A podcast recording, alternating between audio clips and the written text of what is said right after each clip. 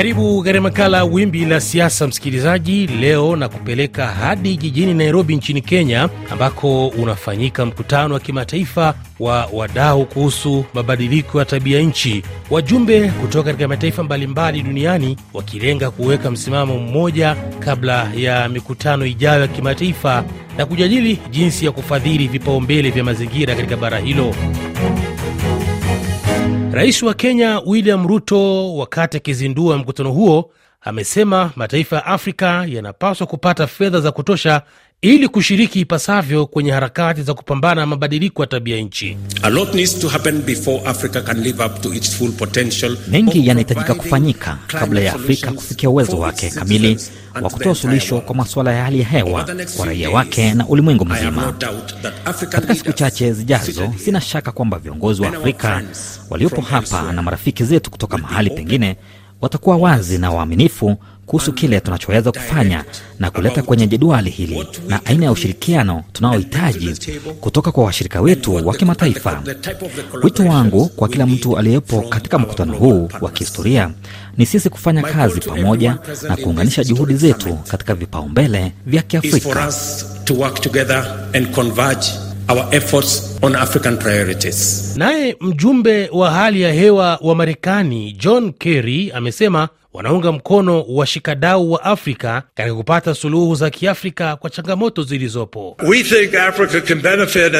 Afrika inaweza kunufaika tu iwapo itakuwa na soko kubwa, na soko hilo linapaswa kuwa katika hali nzuri ya mazingira ili kufikia mabilioni. Kwa hivyo tunapaswa kulinda mazingira vizuri, kwa sababu ni muhimu sana kwa wale watakaokuja, uh, kwa kuwa watazingatia iwapo uh, kuna misingi na utaratibu unaoeleweka.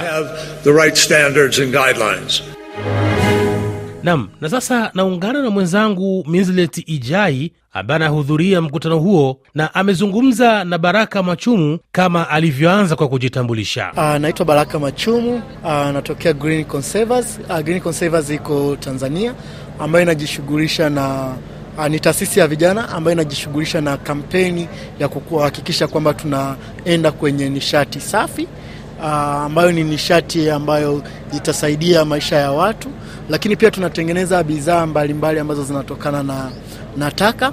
Mfano tunatengeneza mkaa ambao unatokana na taka za mashambani, uh, vifuu vya nazi na michikichi ambayo inasaidia moja kwa moja watu wasikate miti.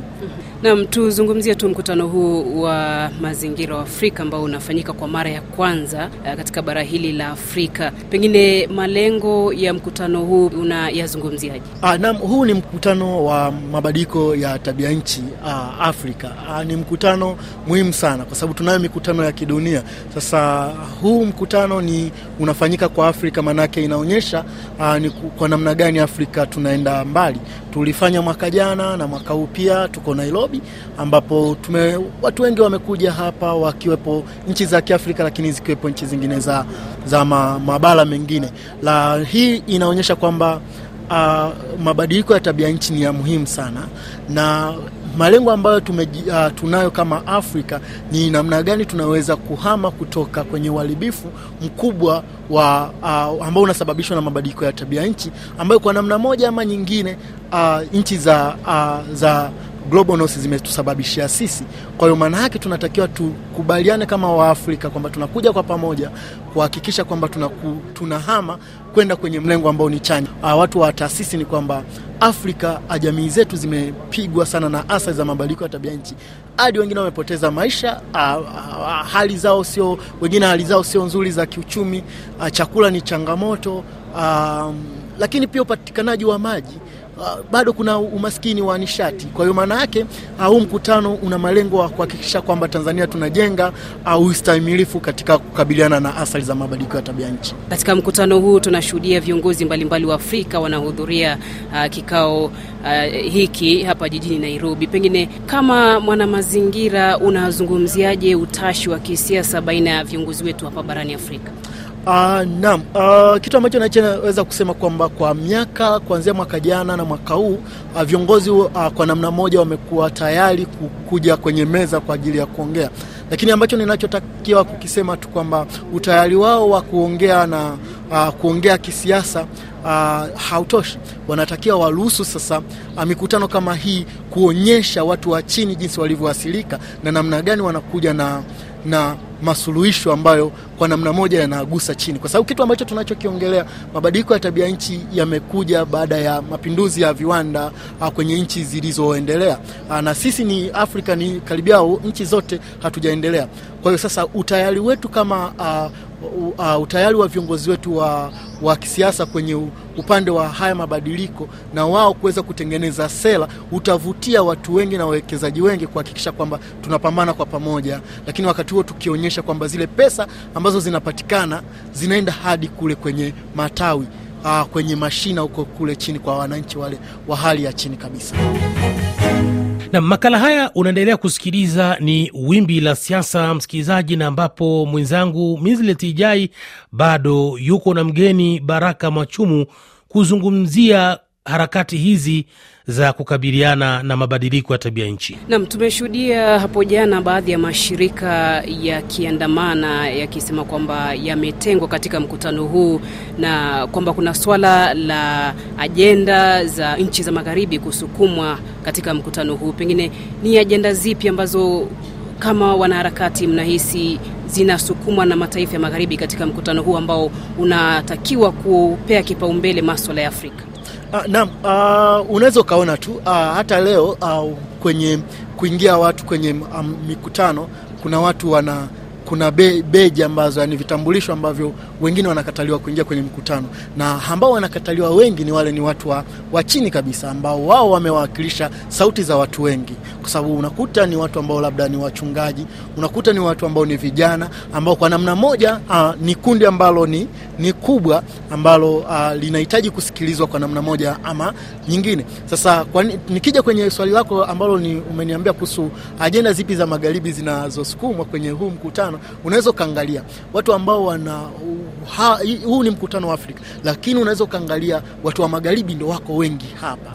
Lazima uh, kama wanaharakati tunaanza kuwa na wasiwasi kwamba kuna ajenda nyuma uh, ya nyuma ambayo inasukuma ambayo uh, sisi hatuijui. Lakini uh, kitu kingine ni kwamba uh, kama Afrika tunahitaji tujenge uh, ustahimilifu wetu wenyewe, tunahitaji tujenge uh, kutokea chini kwenda juu uh, kuhakikisha kwamba ni, ni kwa namna gani watu wetu wameathirika, jinsi walivyoathirika ndo tunaleta juu. Sasa mashirika mengi a, makubwa ambayo wao ni wachafuzi wa, wa mazingira a, na pia ni wasababishi wa mabadiliko ya tabia nchi wamekuwa waki wakitia waki, waki pesa nyingi katika mikutano kama hii kuhakikisha kwamba ajenda zao zinakuwa zinasukumwa. Na tukiongelea hapa, tunaongelea hawa watu ni wanatoka katika nchi za magharibi. Nitatolea mfano uh, kama mwaka jana kwenye COP27 uh, uh, ule mkutano ulichukuliwa na watu wa, wa, wa, wa Coca-Cola walikuwa wamezamini ule mkutano. Sasa maana yake Coca-Cola ndio wazalishaji wakubwa wa takataka za plastiki duniani. Sasa kama hawa watu wana uwezo wa kuchukua ule mkutano na kudhamini, maana yake hatuwezi kuwawajibisha. Lakini pia nitatolea mfano, kuna makampuni kama yale ya nishati uh, nishati kisikukuu, tunaongelea ma, mafuta ghafi, kwa mfano Total, Shell, wao ni wazalishaji wa, wa, wakubwa wa mafuta ghafi, lakini utakuta kwenye mikutano kama hii wao wanakuwa vipaumbele wanapewa nafasi kubwa za wao kuingia katika mikutano hii. Sasa moja kwa moja, kama hawa watu ndo wanachafua, hawa watu ndo wanasababisha, afu mnawapa kipaumbele wao kuwasikiliza kuliko kuwasikiliza wale watu wa chini ambao walioasilika, moja kwa moja inaonyesha kwamba kuna ajenda zinaendelea ambazo uh, wananchi, vijana, uh, mashirika hayaelewi. Kwa hiyo ni, ni vyema uh, kuwa, kuwapa na maandamano ya jana ilikuwa ni kuonyesha tu umoja kwamba watu wa chini wako pamoja. Utaona kwamba yale maandamano yalikuwa yameleta kila makundi, wakulima walikuwepo pale, watu wa asili walikuwepo pale, wafugaji, watu wa kutoka kila upande walikuwepo pale, watu kutoka kila nchi ya Afrika walikuwepo pale, kuonyesha kwamba kuna sauti kubwa kutoka kwa wananchi, kuna sauti kubwa kwa watu. Nam ni kushukuru sana Misleti Ijai kwa kufanikisha makala haya. Shukrani dhati kwako pia msikilizaji uliokuwa nasi Nam ni kutakia usikifu uliotukuka wa vipindi vyetu vinavyoendelea. Mimi naitwa Ali Bilali.